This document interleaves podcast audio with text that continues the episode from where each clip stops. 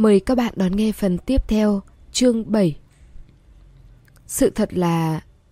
Nhậm Tái Bân không biết phải chia tay em như thế nào. Thực ra cậu ấy cũng rất mâu thuẫn. Cậu ấy chưa tìm được công việc mới. Cho nên muốn dành thời gian này để vừa đi vừa suy nghĩ kỹ về tương lai. Cậu ấy từng phun những lời cay đắng vài lần với tôi. Người kia không trở về, hôm nay nhờ tôi đến nhà lấy bằng lái xe rồi gửi cho cậu ấy. Chắc là muốn đi du lịch tự túc. Địa chỉ là đồn Tân Binh, khu Tây Tạng. Cậu ấy không cho tôi nói với mọi người, nói rằng dù sao cũng là anh em.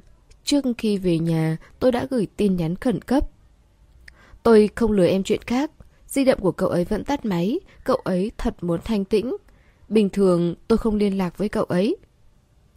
Lâm ôn không nói gì, cứ yên lặng ngồi lắng nghe. Nếu đổi lại là viên tuyết thì cô đã sớm cào mặt anh. Uông thần tiêu cảm thán trong lòng, một lần nữa cảm thấy Lâm ôn thật tốt tính. Đáng tiếc. Bên ngoài, chu lễ đang hút thuốc ngoài ban công. Anh đóng cửa kính để ngăn mùi thuốc. Vịn lan can. Anh vừa hút thuốc, vừa đếm số nhà có đèn phía đối diện. Hút thuốc xong, hai người kia cũng vừa bước ra khỏi phòng làm việc.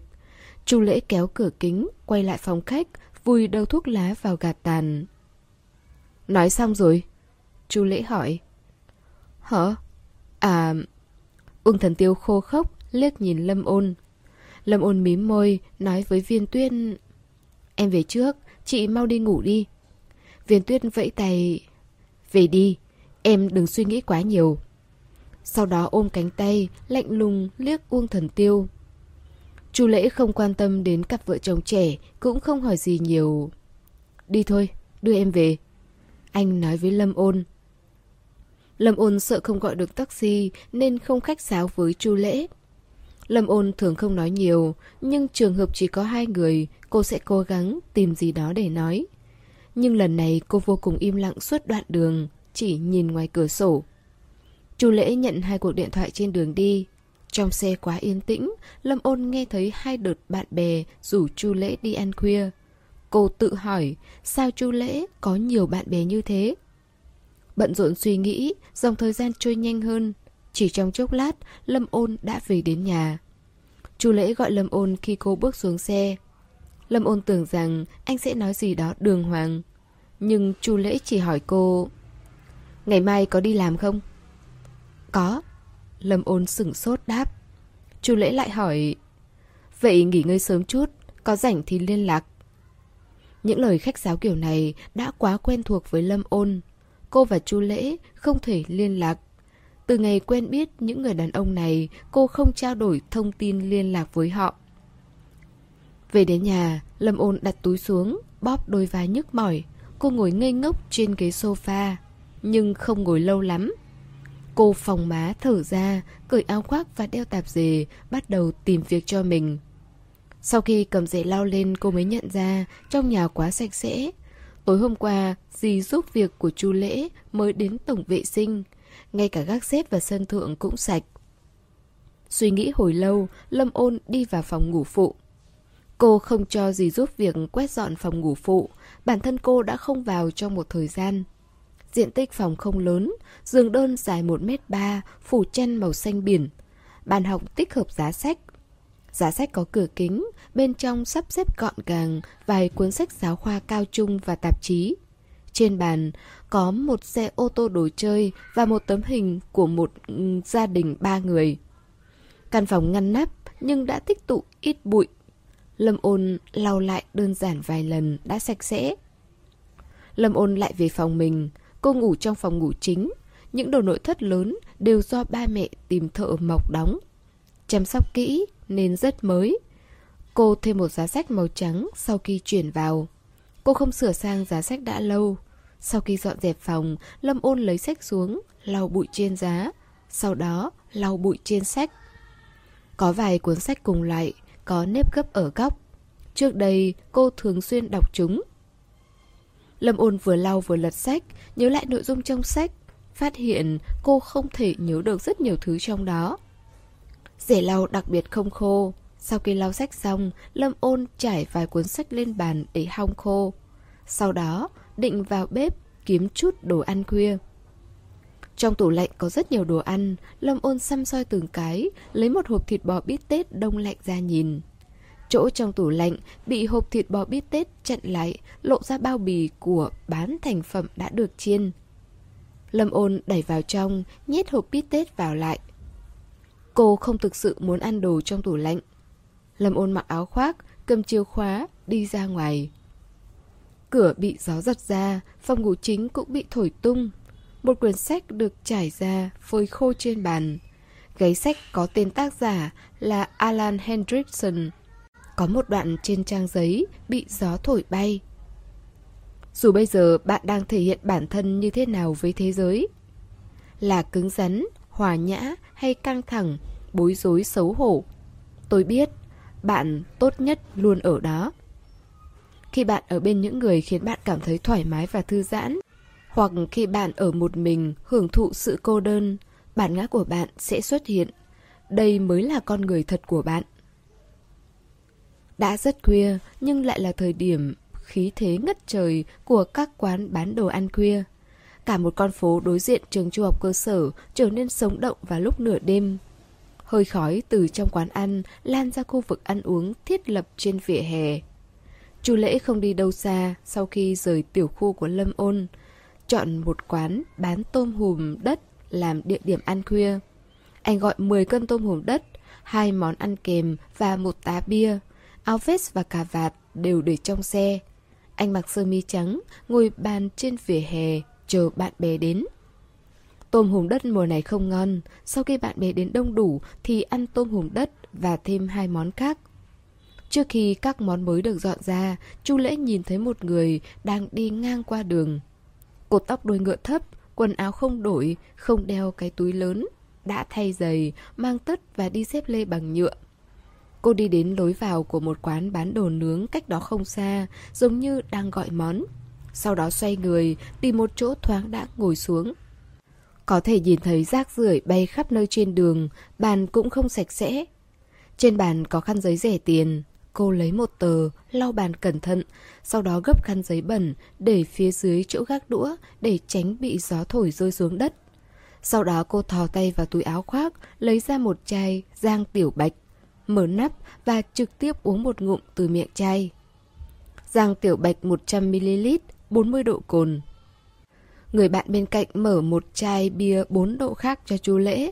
Chú Lễ liếc nhìn chai bia, nhếch khóe miệng. Anh không hề ngạc nhiên. Chú lễ tiếp tục nói nói cười cười cùng bạn bè ăn khuya. Một lúc sau ăn xong, bạn bè chuẩn bị rời đi. Anh nói... Mọi người về trước đi, tôi ngồi một lát.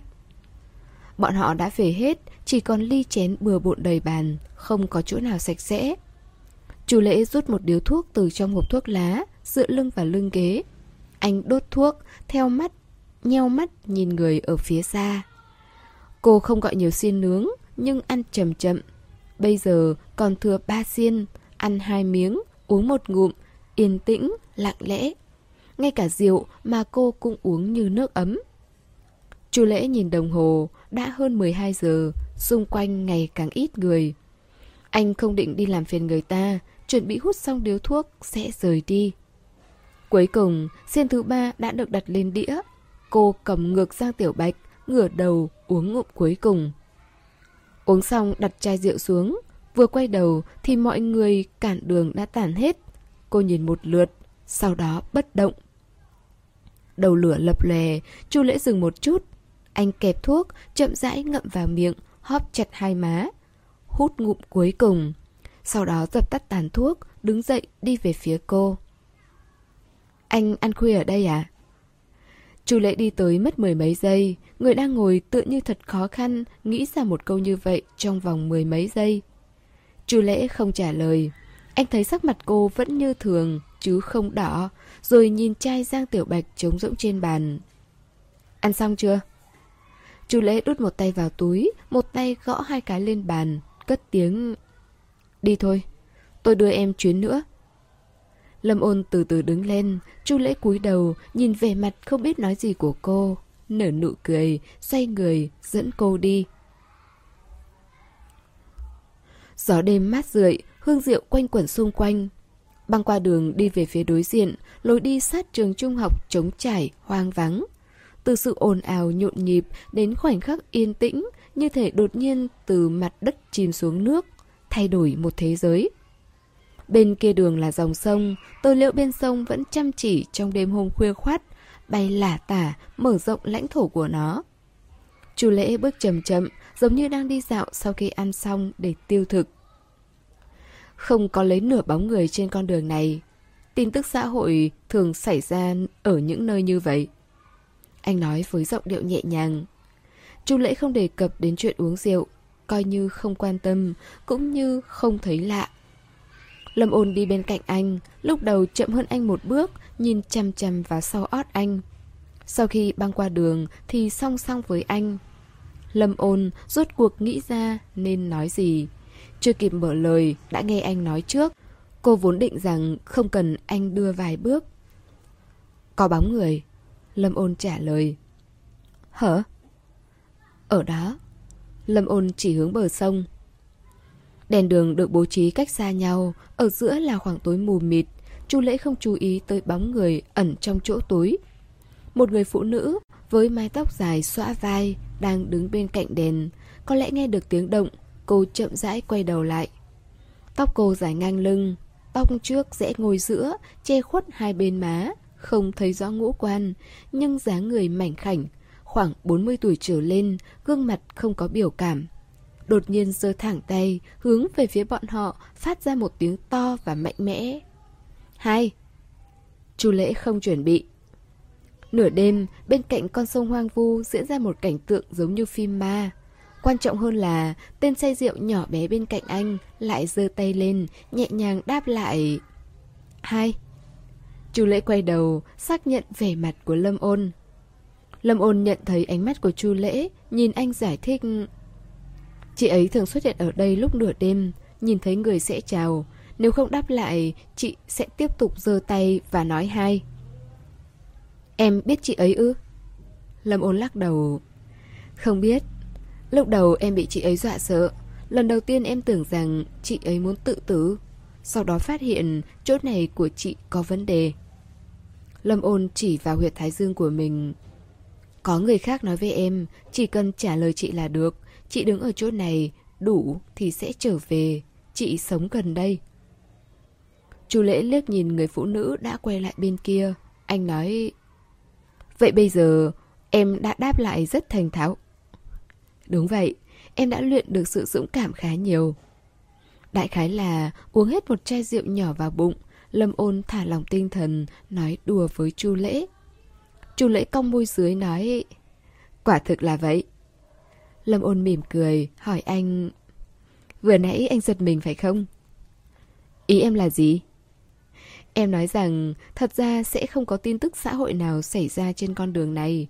Ai đến đây mà không bị hù dọa. Cho nên anh đưa em đến đây là được rồi. Đã khuya, xe anh đâu? Đang nói chuyện, trong bóng đêm đột nhiên lại vang lên một tiếng hay Ngay sau đó, ở nơi xa hơn, truyền đến một tiếng đáp lại. Có cảm giác hiểu ngầm trong không khí. Đồng thời, vẫn có chút kinh hãi. Chu lễ dừng chân một chút, nhìn về phía con sông đột nhiên vang lên hai âm thanh. Tim lâm ôn không khỏi loạn nhịp. Chu lễ nhìn cô kinh ngạc, cười hỏi. Cũng không to gan lắm. Đây là phản xạ sinh lý bình thường. Không phải lâm ôn sợ hãi, cô chỉ thấy lạ. Sao anh không hoảng hốt chút nào? Chu lễ chỉ vào cầm. Trên sông có pha phát sáng, không phải em nói là chị ấy thích chào hỏi sao? Lâm ôn phải thừa nhận rằng Chu Lễ có con mắt quan sát tỉ mỉ và tư duy nhanh nhẹn. Cô nhìn phao phát sáng trên mặt sông đáp Người ở dưới lan can. Ở góc này họ không nhìn thấy tình cảnh dưới lan can. Buổi tối có người câu cá ư? Thường xuyên có người câu đêm ở đấy. Thấy nhiều nên quen. Chu Lễ lại hỏi, Câu suốt đêm?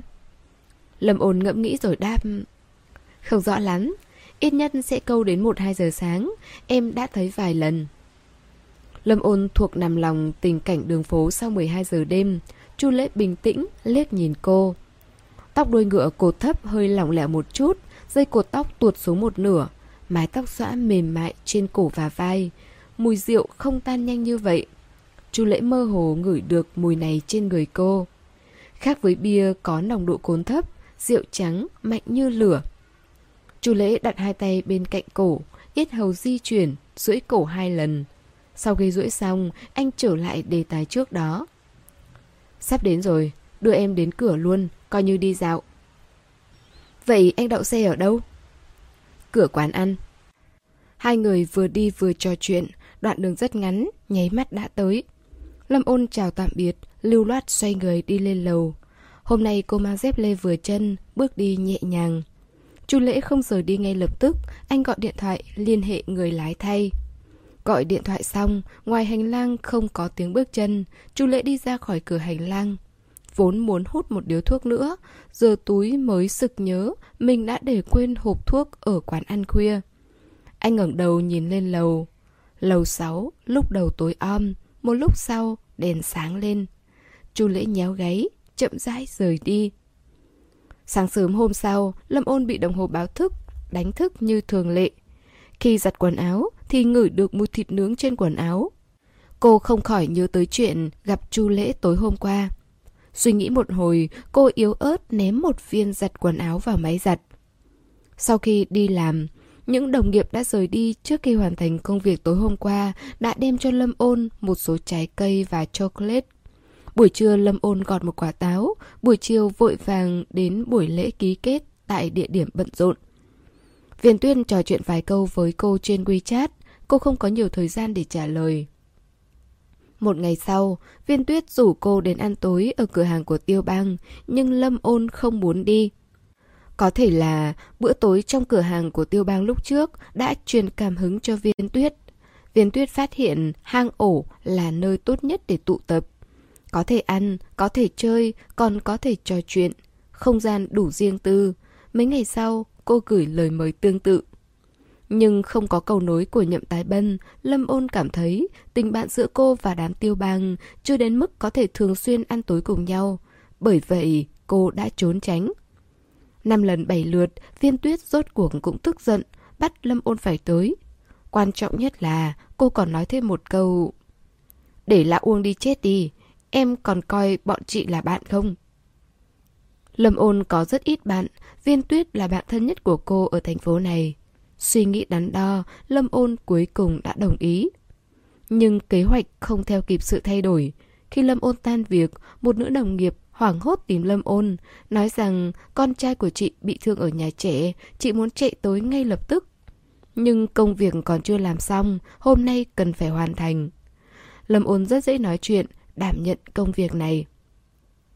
Bảnh Mỹ Ngọc đã nằm ườn chờ tan sở, cô chống má, vừa nhét đồ ăn vào miệng vừa nói Hồi nãy, bà có thể đi với tổ trưởng. Nửa tiếng trước, tổ trưởng hỏi bọn họ xem ai có thể đi chung với chị đến trụ sở. Lâm ôn không hé răng. Cô gái thực tập sinh tích cực nhất. Cuối cùng, tổ trưởng để thực tập sinh đi cùng. Lâm ôn gửi WeChat cho viên tuyết. Một lúc làm hai việc, đáp lời bánh Mỹ Ngọc. Hở? Bánh Mỹ Ngọc cảm thấy tiếng hở lơ đãng này của Lâm ôn rất nhẹ nhàng. Có lẽ việc coi bói đặt tên thực sự đặc biệt. Vừa nghĩ đến đây, cô bỗng nhiên nhìn thấy khuôn mặt 180 độ của mình trên màn hình máy tính tối đen. Lắc đầu, vứt bỏ tư tưởng mê tín. Cô không nhớ rõ mình muốn nói gì với Lâm ôn khi bị cắt ngang. Sau khi gọi cơm hộp, Tiêu Bang mới biết Lâm ôn phải tăng ca và không thể đến như đã hẹn. Vì thế anh định hủy đơn, giảm bớt một hai món ăn. Mấy ngày nay chuyện của nhậm tái bân đã bị phanh phui, viên tuyết xử lý vị trong nhà xong thì tới giày vò tiêu bang. Hôm nay cô đến cửa hàng sớm và đóng đồ ở đây, lúc này nghe tiêu bang nói cô không thể tin. Ông bắt đầu keo kiệt từ khi nào? Tiêu bang trả lời giọng đều đều. Bà có biết giá thịt heo bây giờ là bao nhiêu không? Biết mức lương của nhân viên, tiền thuê nhà và tiền điện nước của tôi không? Khóe miệng viên tuyết khẽ giật. Hèn gì, ông là một con chó độc thân. Sao nào, bà muốn giới thiệu bạn gái cho tôi? Tiêu bang buột miệng trước khi nhận ra mình sẽ rất đau khổ. Quả nhiên, viên tuyết hỏi ba lần liên tiếp. Ông còn mặt mũi nào mà nói lời này? Ông hứa sẽ giúp tôi tìm người đâu. Ông còn nói, Chu Lễ cũng hứa giúp tôi tìm đàn ông độc thân chất lượng cao. Cậu ấy tìm người ở đâu? Trước đây cô còn giấu giếm chuyện muốn giới thiệu đàn ông cho Lâm ôn. Sau chuyện xảy ra vài ngày trước, cô thấy không cần giấu nữa. Viên tuyết cố ý nói khích anh... Hay là ông muốn tự mình tiến cử? Thích Lâm ôn à? Cô nghe thấy tiếng có người vào tiệm, nói hết lời cũng không quay đầu lại nhìn, cho đến khi nghe thấy ai đó nói chuyện. Mọi người còn chưa tới đủ sao? Viên tuyết quay đầu lại, nhìn thấy chu lễ, cô mới nói... Lão Uông có xã giao không tới được, Lâm ôn đột nhiên tăng ca, cũng không thể đến.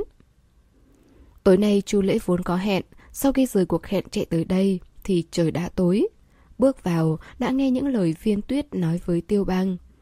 Nghe thấy viên tuyết nói rằng không có nhiều người, anh cởi nút áo vest nói Ba người chúng ta thì có cái gì hay? Nói xong lại gài nút, lấy di động ra, vừa gửi WeChat cho bạn vừa nói Tôi có hẹn với bạn, hai người tự ăn đi. Cái gì? Ông đã tới thì còn đi làm gì? Viên tuyết không vui. Chu lễ cầm di động vẫy tay với tiêu băng, biến mất ở cửa trước khi viên tuyết đuổi theo. Viên tuyết hùng hổ quay lại quầy ba, càng khiến cô khó chịu hơn là tiêu bang lại hủy đơn, còn hỏi ý kiến của cô. Bây giờ chỉ có hai người chúng ta, quyết định ăn cơm phần được không?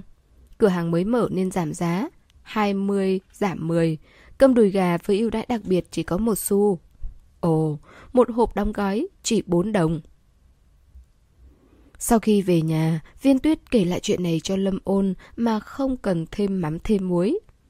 Đêm khuya tĩnh lặng, Lâm ôn tăng ca trở về, mới tắm rửa xong, tóc còn chưa khô, nước nhiễu ướt phần ngực áo ngủ. Cô ngồi ở đầu giường kéo quần áo, ôm đầu gối cười. Vậy sau đó, hai người ăn cơm phần hả? Ăn cái rắm. Viên tuyên vẫn còn giận. Chị cho tiêu bang đi uống gió Tây Bắc, vậy mà còn muốn chị giới thiệu bạn gái. Nếu cậu ấy không độc thân thì sẽ bị thiên lôi đánh. Vì thế khi Lâm ôn gặp lại tiêu bang, cô bất giác nhớ tới tiếng gào giống của viên tuyết. Một nụ cười tự nhiên xuất hiện trên mặt cô. Đã là hai ngày sau đó, lý do tụ tập lần này của viên tuyết là cô muốn chọn váy cưới. Cô sẽ đem quyển váy cưới đến cửa hàng của tiêu bang. Lâm ôn không thể từ chối. Sau hơn một tuần, Lâm ôn lại đặt chân đến đó. Cô tan làm đúng giờ. Công ty cách hang ổ của bọn họ không xa, cách ga tàu điện ngầm mười mấy phút đi bộ. Từ xa cô thấy Tiêu Bang đang đứng trước cửa viết trên bảng đen. Lâm ôn đến gần hỏi Bọn họ còn chưa tới hả? Tiêu Bang đang cầm một cái cây phấn màu, nghe tiếng nên quay đầu.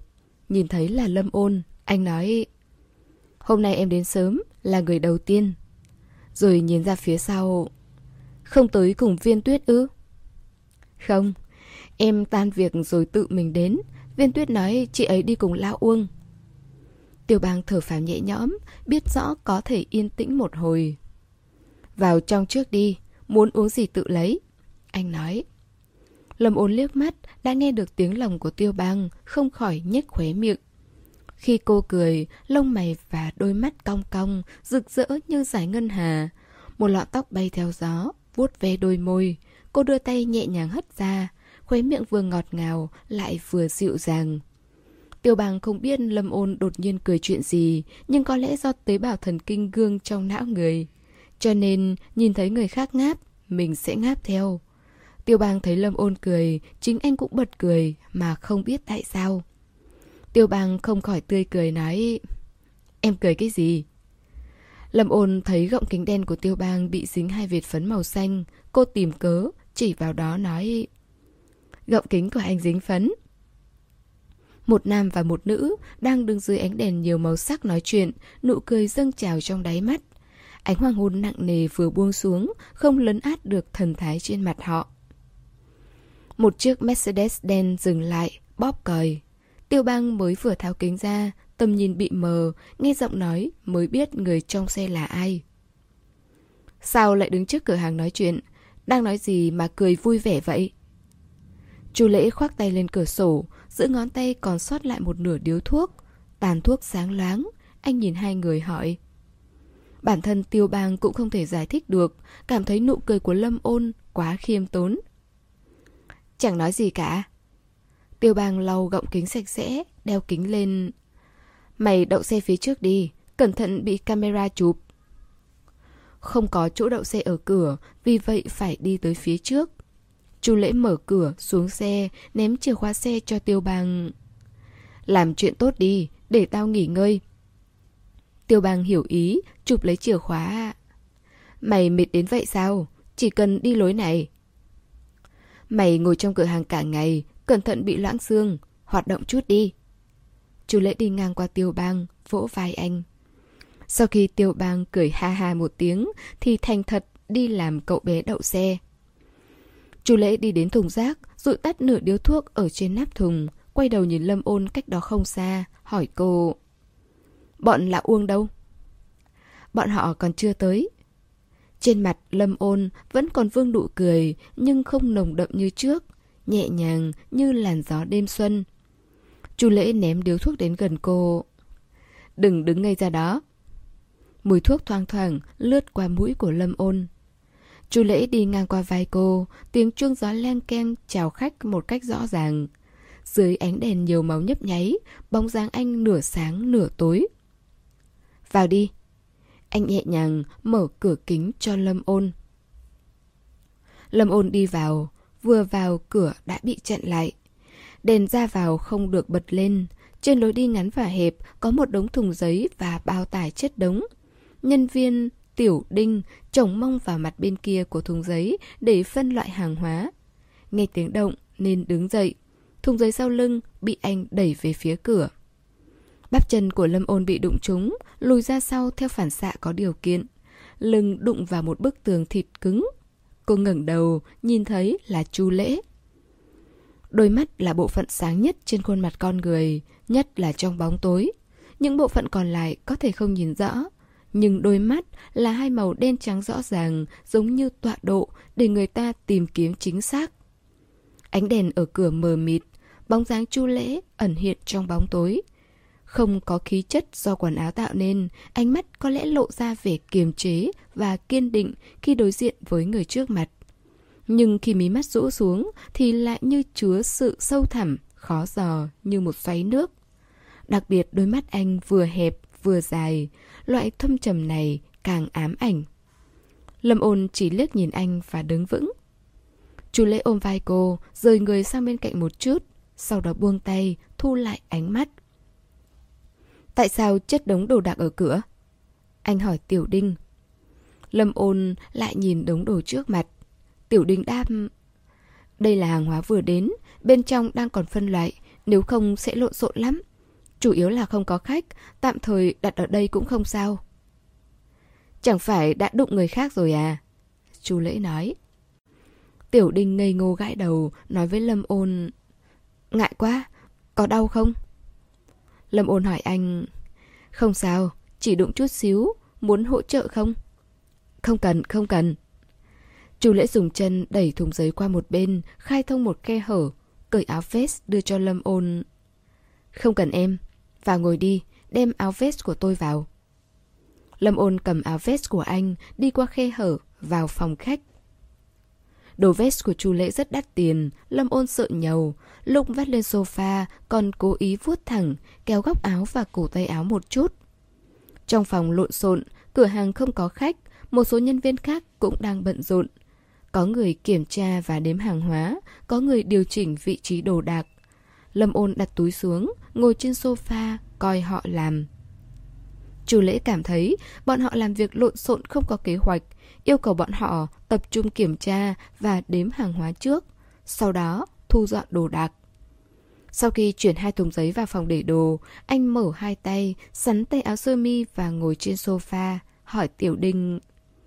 Hôm nay không có khách nào ư? Tiểu Đinh đam... Cũng không hẳn.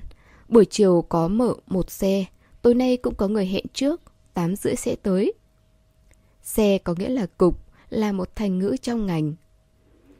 Mấy ngày này Viên Tuyết luôn phàn nàn về sự keo kiệt của Tiêu Bang. Lâm ôn vô tình bị Viên Tuyết dẫn dắt. Vừa rồi đang nghĩ đến lợi nhuận hàng ngày của cửa hàng. Nghe Tiêu Đinh nói, có vẻ Tiêu Bang thật sự khó tính. Lúc này Tiêu Đinh mới nhớ, hỏi bọn họ. Nhìn trí nhớ của tôi này, hai người muốn uống gì? Một ly soda. Nói rồi, chu Lễ hỏi Lâm Ôn... Giống nhau? Ừ, giống nhau. Lâm Ôn cầm một tờ rơi trong tay, nói xong thì cúi đầu, tiếp tục đọc nội dung trên tờ giấy. Trên bàn trà có một sấp thật dày, cao khoảng 15cm. Chu Lễ cầm một tờ rơi, nhìn thử. Nổi bật nhất là hai chữ hang ổ. Hình ảnh nền màu đen đỏ, thiết kế hoa hòe lòe lẹt. Anh ném tờ giấy vào sấp tờ rơi.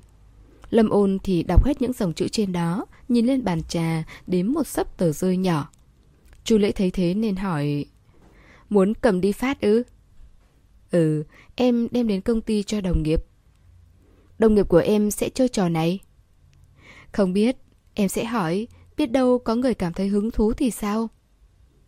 Chu Lễ ngồi nhìn Lâm Ôn đếm một sấp, cảm thấy chưa đủ nên đếm lại. Khóe miệng anh nhếch lên một chút, sau đó ngả người ra sau. Lúc cửa hàng khai trương hơn 2 tháng trước, Tiêu Bang kêu gọi bạn bè truyền bá trong vòng bạn bè. Về phần Lâm Ôn, anh thấy lo lắng. Gửi cho Lâm Ôn luôn. Tiêu Bang tự hỏi rồi lại tự trả lời. Không được. Lúc đó Chu Lễ đang xem kịch bản giết người vừa mới để trên giá sách. Nghe vậy nên nói... Sao không được? Phải làm hai thủ tục mới tìm được cô ấy. Phiền phức quá. Mày lười như vậy sao? Mày không lười thì mày nói đi. Tiêu Bàng luôn có vẻ mặt tê liệt. Lúc này trên mặt hiện lên vẻ tò mò hiếm thấy. Mày nói thử, bây giờ tao hỏi WeChat của Lâm Ôn, cô ấy sẽ từ chối hay là đồng ý? Trên giá sách, kịch bản giết người đỏ đỏ xanh xanh, Chu Lễ ghép các màu sắc giống nhau lại, trả lời Muốn biết thì thử xem. Cách đây 2-3 năm, lúc Lâm Ôn vừa mới xuất hiện, mọi người chưa thân. Tiêu Bang và Chu Lễ không phải là loại người chủ động hỏi WeChat của những người phụ nữ không quen. Lâm Ôn cũng không đề cập đến chuyện đó, nên bọn họ không trao đổi thông tin liên lạc ngay từ đầu. Sau vài lần tiếp xúc thì dần dần quen thuộc. Tính tình của Lâm Ôn trầm lặng, cử chỉ hào phóng. Lúc đó viên tuyết đã thất nghiệp, Lâm Ôn không có nhiều bài vở vào năm thứ ba đại học. Ít nhất, thời gian cũng tự do hơn so với nhân viên văn phòng. Vì vậy hai người thường xuyên hẹn nhau đi mua sắm và ăn uống. Chẳng mấy chốc đã trở thành bạn thân. Có một lần, mọi người liên hoan, Lâm Ôn và Nhậm Tái Bân vẫn chưa đến. Điện thoại của Nhậm Tái Bân không thông. Viên Tuyên liên lạc với Lâm Ôn mới biết được bọn họ bị kẹt xe. Di động của Nhậm Tái Bân đã hết pin nên tắt máy. Để ngừa tình huống này tái diễn trong tương lai, Uông Thần Tiêu nói với Viên Tuyết Em đẩy số WeChat của Lâm Ôn, chúng ta đều thêm vào để tiện liên lạc. Ai ngờ, Viên Tuyết từ chối. Không được. Tiêu bang nghe giọng điệu của cô, quay đầu nói với Uông Thần Tiêu. Tình chị em của họ đã bị đứt. Viên Tuyết kinh thường. Muốn đứt thì đứt tình huynh đệ của mấy người trước. Vậy sao em không thể để bọn anh thêm WeChat của cô ấy? Uông thần tiêu khó hiểu hỏi. Viên tuyết không trả lời mà hỏi lại, Anh biết vì sao em thích Lâm ôn không? Uông thần tiêu cố ý ngây người, Em không yêu anh nữa Viên tuyết cười đam Lăn đi Được được được, Em nói đi, Đừng để bọn anh đoán, Ai mà đoán được Chu lễ cũng bị khơi dậy sự tò mò, đặt di động xuống và chăm chú lắng nghe. Thật ra lần trước em đến nhà Lâm ôn chơi, có từng đề cập với cô ấy, kêu cô ấy thêm quy chat. Nhưng cô ấy nói, hai chúng ta là bạn, giữa hai người bạn không cần thêm quy chat của bạn trai đối phương. Lúc đó, viên tuyết như được khơi mở trí tuệ. Cô nói, đó là lần đầu em gặp một người có chừng mực như vậy. Điều này rõ ràng là để tránh sự nghi ngờ. Mọi người vừa nghe đã hiểu. Uông thần tiêu cố ý xúi dục. Cô ấy ám chỉ em đó, em có WeChat của nhậm tái bân. Nhưng viên tuyết không bị mắc mưu. Xí, đây là hai chuyện khác nhau. Em và nhận tái bân là bạn học trước đây. Anh bất chọc tức em đi, em không ngại xóa nhậm tái bân đâu. Tiêu bang ở bên cạnh, khao khát học hỏi, nói Chúng ta và cô ấy thêm số của nhau thì không thành vấn đề phải không? Tôi không biết. Viên tuyết trả lời tiêu bang. Cô ấy còn nói cũng không cần thêm WeChat của các bạn thân của bạn trai. Dù sao thì mọi người bình thường cũng không gặp. Chẳng lẽ cô ấy hẹn mấy ông đi mua sắm chung? Viên tuyết ôm cánh tay nói Cô ấy rất rõ ràng, rất tốt, tôi thích. Lâm ôn không chỉ có khả năng xử lý mọi chuyện rõ ràng, cô giữ khoảng cách với người khác giới rất đúng mực. Đặc biệt là quan hệ của cô với người khác giới không phải trực tiếp mà là gián tiếp. Cuối hôm đó, Uông Thần Tiêu nói một câu với viên tuyết mà không sợ chết. Cô ấy đúng là đang ám chỉ em. Viên tuyết sắn tay áo, đánh anh điên cuồng. Không ai hỏi quy chat của Lâm ôn nữa. Vì vậy cho đến nay, mấy người đàn ông bọn họ không có thông tin liên lạc của Lâm ôn. Muốn tìm Lâm ôn phải thông qua viên tuyết hoặc là nhậm tái bân. Mà trên thực tế, bọn họ ngày thường không thường xuyên lui tới, không cần tìm Lâm ôn. Ngoại trừ lần này Tiêu Bang mở cửa hàng. Tiêu Bang thở dài. Quên đi, tao không muốn làm cô ấy khó xử. Đây là đáp án cho câu hỏi của Chu Lễ. Muốn biết thì thử xem. Tiêu Bang tiếp tục nói. Làm hai thủ tục phiền phức quá. Thôi đi, dù sao Lâm Ôn cũng biết tao mở cửa hàng, Nhậm Tái Bân và Viên Tuyết sẽ đăng trong vòng bạn bè. Nếu Lâm Ôn thấy vui, sẽ chuyển tiếp nó. Nói xong anh đặt kịch bản giết người bị dịch chuyển trở lại vị trí ban đầu rồi dạy dỗ chủ lễ. Không phải xếp theo màu sắc đâu anh trai. Chú lễ không có hứng thú đối mặt với giá sách nữa, chuẩn bị rời đi thì nghe Tiêu Bang hỏi một câu. Mày đoán Lâm Ôn có chủ động chuyển tiếp không? Lúc này Chu lễ nhìn Lâm Ôn bỏ tờ rơi vào túi, sau đó đóng nút túi lại. Túi của cô luôn rất to, bên trong có thể chứa một đống đồ. Chu lễ nhìn một hồi mới hỏi Gần đây không nghỉ à? Ừ, thời gian này rất bận Tuy nhiên bắt đầu từ ngày mai em có thể nghỉ vài ngày Lúc em đi công tác về cũng chưa được nghỉ Tiểu Đình đem nước soda tới Lâm ôn đẩy tờ rơi trên bàn ra Không để giấy dính phía dưới ly Cô hỏi chu lễ Anh thì sao? Có bận không? Chu lễ uống một ngụm nước đáp Cũng được Mấy hôm trước khá bận Vài ngày nay thong thả rồi. Hai người trò chuyện câu có câu không, cuối cùng chưa đến khi tiêu bang từ bên ngoài quay lại. Theo sau là viên tuyết và uông thần tiêu. Mọi người gặp nhau lúc đậu xe. Tiêu bang vào cửa, vừa đi ra khỏi lối đi thì giơ tay ném chìa khóa xe cho chu lễ từ xa. Trước đây bọn họ thường xuyên làm loại hành động này, người lười biếng có thể đi ít bước, còn có vẻ ngầu nữa nhưng có lẽ lâu rồi không vận động tay chân. Lần này đầu của tiêu bang rất lạ, phần cuối của đường parabol nhắm ngay sau ót của Lâm Ôn. Lâm Ôn nghe thấy động tĩnh, quay đầu lại nhìn. Chu lễ lanh tay, lẹ mắt, nắm lấy cánh tay của Lâm Ôn. Một tay kéo cô về phía mình, tay còn lại đặt ở bên má cô. Đinh một tiếng, chiếc chìa khóa xe nặng trịch bay qua sofa, rơi xuống đất, Nửa khuôn mặt còn lại của Lâm Ôn đụng vào vai Chu Lễ bởi vì quán tính.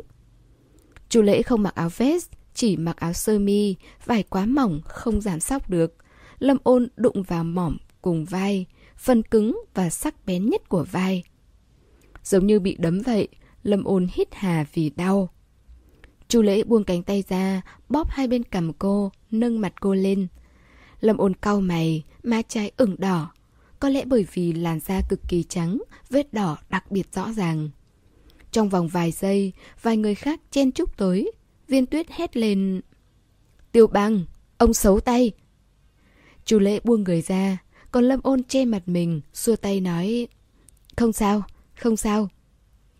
Tiêu bang chậm rãi xin lỗi, kêu Lâm ôn bỏ tay ra cho anh nhìn. Khi nhìn thấy xương mặt của Lâm ôn, tiêu bang chậm chậm nói còn đỡ hơn bị chìa khóa xe đập trúng. Nói xong, anh liếc nhìn Chu Lễ. Chu Lễ nhặt chìa khóa xe trên mặt đất, đặt trong lòng bàn tay ước lượng.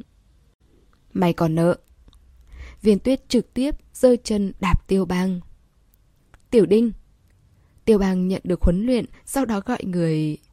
Đem ít đá lên đây. Ờ, có ngay đây. Tiểu đinh lập tức đi tới mở tủ lạnh. Lâm ôn cảm thấy không cần thiết, nhưng thùng đá và khăn lông đã được đưa đến nên cô không lãng phí lòng tốt của bọn họ, tự mình bọc đá đắp lên mặt.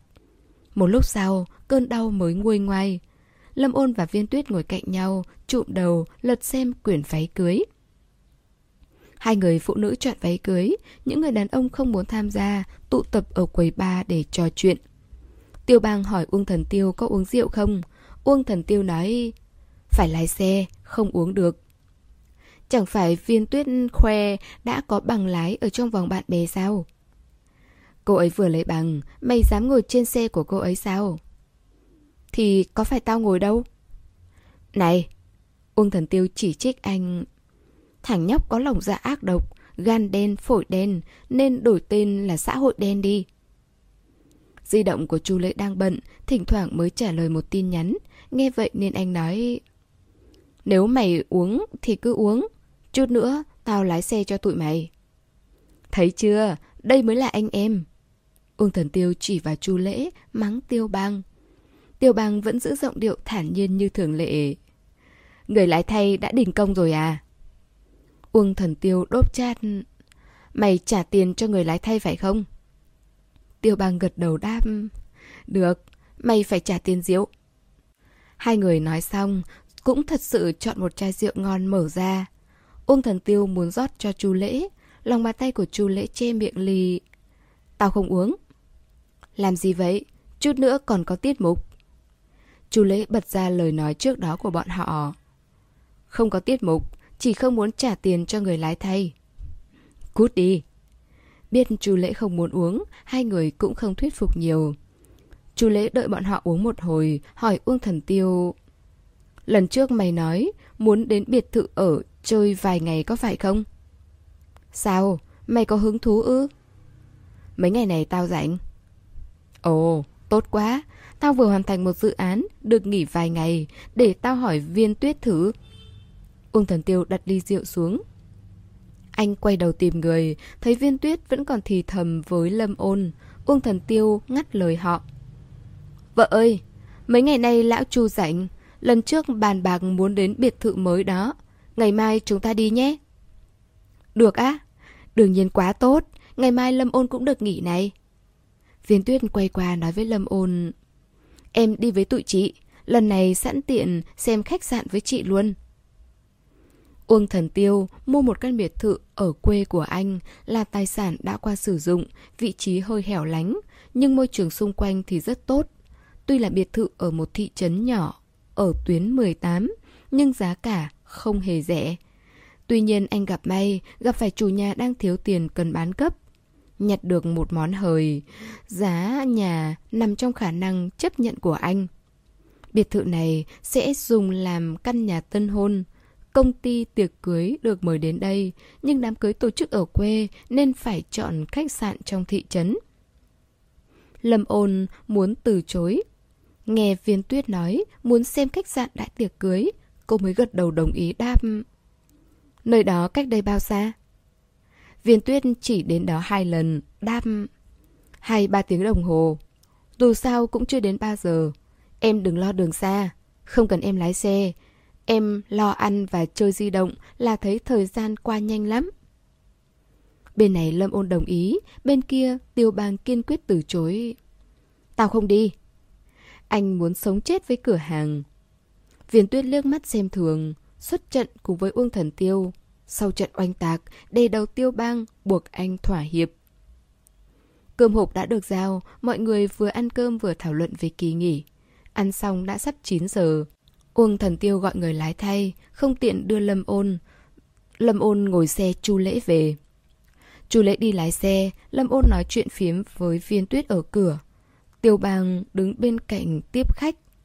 Xe tới nơi, chu lễ dừng ở bên đường, cánh tay khoác lên cửa sổ, không lên tiếng thúc giục người đang nói chuyện phiếm.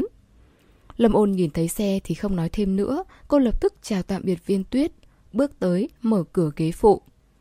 Chu lễ chờ cô thắt dây an toàn, hướng về phía cửa vẫy tay. Đi đây. Tiêu bang cũng vẫy tay. Đèn ở đuôi xe thay đổi từ lớn thành nhỏ, càng lúc càng xa, khuất dần trong màn đêm. Tiểu bang đỡ cặp kính trên sống mũi, ôm cánh tay, chân mày dần dần cau lại. Các bạn thân mến, chúng ta vừa đón nghe phần tiếp theo của bộ truyện Cánh đồng hoang vu của tác giả Kim Bính. À, xin cảm ơn tất cả các bạn đã luôn dõi theo và ủng hộ kênh truyện. Hẹn gặp lại các bạn ở phần tiếp theo. Để ủng hộ kênh, quý vị có thể để lại bình luận cũng như chia sẻ hoặc có thể ủng hộ tài chính trực tiếp về các địa chỉ đã được ghi ở phần mô tả.